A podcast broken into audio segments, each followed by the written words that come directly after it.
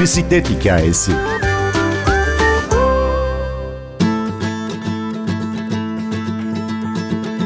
İnsan hayatına girmiş en değerli icat.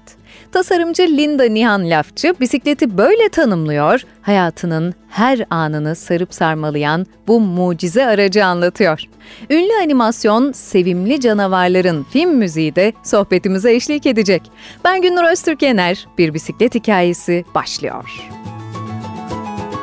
4,5-5 yaşlarındaydım sanıyorum ve 3 tekerlekli bisikletten 2 tekerlekli bisiklete geçişi anımı hiç unutmam. Çünkü evet çok güzel hızlanmıştım ama yüzümü tellere yapıştırıp yüzümde izleri çıkaracak şekilde böyle küçük bir aksilik yaşamıştım. İlk olan anı bu olabilirmiş gibi geliyor. Şanslı bir çocuktum, şanslı bir kız çocuğuydum. Çok genç yaşta, çok küçükken bisiklete binmeyi öğrenme şansım oldu. Benim de tabii ki bisikletten koptuğum bazı zamanlar oldu açıkçası. Üniversiteye başladıktan sonra mesela bir 6 yıllık bir ara var. 2006 yılında İstanbul'da yaşarken niçin bu kadar hayat bana zor geliyor, neşe veren, keyif veren neyi yapmayı bıraktım deyip de tekrar bisiklete dönmüşlüğüm var ama hani ondan öncesinde tüm çocukluğumda bisiklet hayatımdaydı. Hatta benim için belki de yegane sosyalleşme ve eğlence aracıydı diyebilirim yaşadığım alanın belki de o mahallenin ferahlığının da bir rahatlığı olmuş oluyor. Çünkü mesela İstanbul'a taşındığımda çok kısıtlanmıştı. Trafik korkusu yapılmaz deyip bırakmıştım örneğin. Bisikletin senin hayatının merkezine yerleştiği anı merak ediyoruz aslında. Ben aslen endüstri tasarımı bölüm mezunuyum. Yüksek lisansımı da orada yaptım ve aynı zamanda da çocuk kitapları resimlemeleri yapmaktayım. İllüstratörüm. Eğitim hayatım sürecinde bu işte şeytan icadı denen iki tekerlekli taşıt aslında benim zaten her zaman çok ilgimi çeken bir üründü. Yani bir tasarım objesi olarak, bir tasarım ürünü olarak çok dikkatimi çekerdi. Ve işte eğitim aldığım, üniversitede olduğum süre içerisinde zaten yeniden 2006 yılında kendi kazandığım parayla ilk güzel bisikletimi diyeyim artık hani o daha böyle hani seviye olarak biraz daha üst bir bisiklete ulaştığımda benim için Anadolu yakasında ulaşım aracına dönüşmüştü mesela bisiklet. Sonrasında mesela Almanya'da bir yıl yaşadım öğrenci değişim programıyla. Oraya bisikletimi götürdüm. Her yere bisikletle gidiyordum. Yani benim için evet ulaşımımı sağlamak ya da sportif aktivitelere beni götürüp getirebilmesi ya da bana spor yaptırabilmesi adına bisiklet çok değerli ama her şeyle, üzerindeki bütün komponentlerle, etrafında oluşturduğu aksesuar sektörüyle vesaire beni bir tasarımcı olarak da zaten çok etkilerdi. Galiba aramızda böyle bir aşk var diyebilirim yani. Hani bisiklet benim için öyle bir şey. Sadece binmek değil, varlığı, görüntüsü, görsel olarak da beni çok etkileyen bir ürün. Peki bir tasarımcı olarak bisikleti nasıl tanımlarsın? İnsan hayatına girmiş en değerli icat olarak tanımlarım galiba tekerin icadından sonra gelen en başarılı icatlardan biri olabilir diye düşünüyorum. Gündelik hayatının neresinde duruyor şu anda bisiklet? Bisikletle ilgili her şey hayatımın odağında şu anda.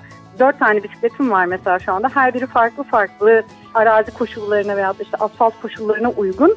O gün yapmak istediğim sürüşle ilgili olarak mesela bir yol bisikletimi alırım çıkarım. İşte Ankara'da şu an yaşıyorum. Atıyorum mesela işte Balgat'taysam Balgat'tan Ahlatlıbel tarafına şöyle bir gider gelirim.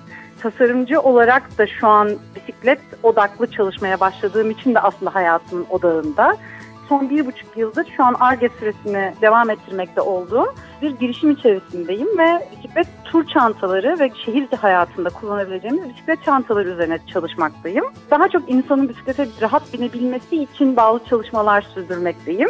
Bir yandan da bisikletle ilgili gelişmeleri takip ediyorum. Gönüllü olarak çalışmalar yapıyorum. Örneğin işte Pedallayan Kadınlar ekibinin gönüllü eğitmenlerinden biriyim. Onun dışında işte Ankara'nın gayri resmi gazetesi var Sol Fosol. Orada Ankara'da yaşanan bisikletle ilgili, bisikletli ulaşımla ilgili benim yakalayabildiğim olayları gönüllü olarak yine dilim döndüğünce anlatmaya ve paylaşmaya çaba sarf ediyorum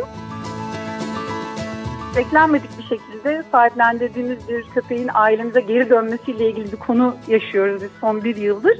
O nedenle mesela benim çok azaldı aslında bisiklet binişlerim. Şimdi umuyorum işte onu da başka bir şekilde hani bir şekilde remorkla işte hayvan taşıyabilir hale gelirsem umuyorum kendisini de eğer bunu alıştırabilirsem bisikletle en azından ev ve iş arası gidip gelebiliyor olmayı hedefliyorum. Umarım başaracağım.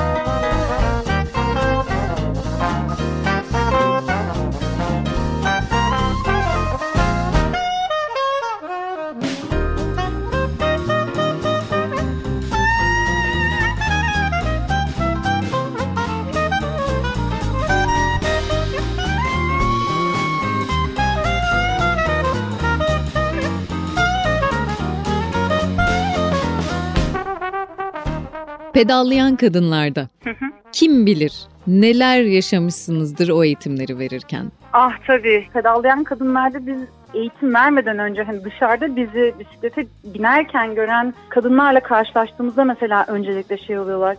Bisiklete biniyorsun nasıl ben binemiyorum diyor mesela işte hanımefendiler. Yaşları 50 ve 60 yaş üzeri oluyorlar. Ve ben şey diyorum hemen Aa, niçin binemiyorsunuz? Biz size hemen öğretiriz diyorum mesela. O yüzlerindeki gülümsemeyi görmek pedal çeviriyorum, inanamıyorum, yaptım dediklerindeki o gülümsemeyi görmek bütün o yorgunluğunuzu alıyor, her şeye değiyor. O özgürlük hissi çok keyif veriyor. O yüzden de yapmaya devam ediyorum bunu gönüllü olarak. 2011 yılında mesela benim bisiklete binişim, binmeye başlamam Ankara'da çok güzel bir vesileyle aslında oldu. Sevgili Gürkan Genç dünya turu yapıyor. Hala da turunu yapmaya devam ediyor bisiklete ve onu eski meclisten Ulus'ta yolcu edip arkadaşımla buluşup ilk kez mesela Eynir'de turlamıştım. Yani benim için şeydi o kadar böyle yapılamaz görünüyordu ki yani hani ben daha bir 10 kilometreye gidemeyecek gibi hissederken ama kendisi işte Gürkan dünya turu yapmaya bisikletiyle yola çıkıyordu mesela. Bu hani en unutamadığım anılarımdan birisi diyebilirim. Onun dışında işte bizim kadınlar olarak mesela ya ben yapamam, edemem demek gibi bazı şeylerimiz oluyor. Böyle alışıla gelmiş düşünce limitlerimiz oluyor kendimize koyduğumuz. Ben bu limitlere çok sahip olan birisi değilim. Bana göre ben her şeyi yaparım ama örneğin Ankara'da TRT yokuşu vardır. Eynir'den yukarı çıkarken. Yani bana göre mesela o yokuş çıkmak imkansız bir şeydi. O yokuş çıkanlar da süper bisikletçiydi çok sevdiğim bir arkadaşımı özellikle hatta bir kadın arkadaşımı önümden böyle tıpır tıpır çıkarken gördüğümde böyle şey olmuştum. İnanamıyorum o çıkıyor ben niye çıkamayayım deyip mesela denemeye göze almıştım ve çıkmayı başarmıştım. Yani o yapılamaz ben yapamam dediğimiz her anın aslında yapılabilir olduğunu bu şehir ve bu şehirde bisiklete binmek bana açıkçası öğretmiş oldu.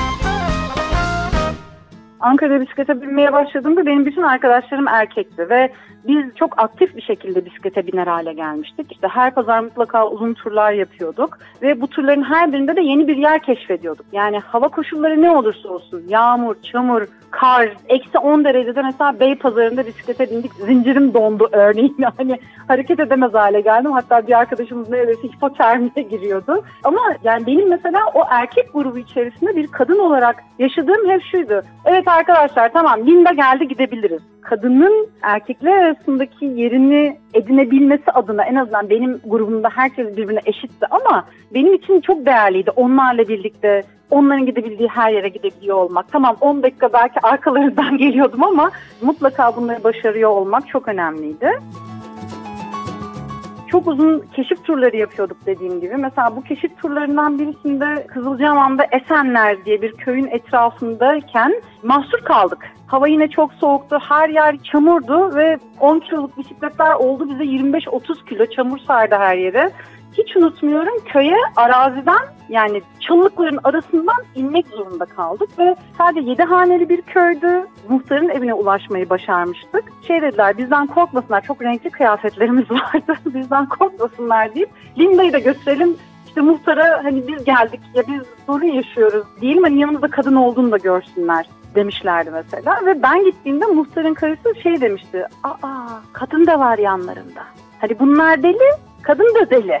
Ve baka kalmıştı ve bir sürü yani çok soğuktu, çok zorlanmıştık. Böyle tepemize kadar çamur olmuştuk o gün ama mesela bunu unutamıyorum. Sabahın altısında başlayan macera gecenin 11'inde Ankara'ya ulaşmamızla son bulmuştu ama hani her türlü zorluğun içerisinden hem ekip olarak çok iyi bir uyumumuz vardı ama aynı zamanda hani ben kendi adıma bir kadın olarak çıkabilmeyi başardığım için bisiklet benim için çok önemli. Yani bana bunların hepsini aslında bisikletle dışarıda olmam, bisiklete biniyor olmam öğretti bence. Lütfen geri durmayın, cesur olun. Mutlaka hepimiz bunu başarabiliriz diye düşünüyorum. Görünür olduğumuz sürece tasarımcı Linda Nihan Lafçı anlatıyordu. Sizin de zorlukları aşmak için mucize bir formülünüz var mı? Ben Günür Öztürk Yener, prodüksiyonda Ersin Şişman, bir bisiklet hikayesinde yeniden buluşalım.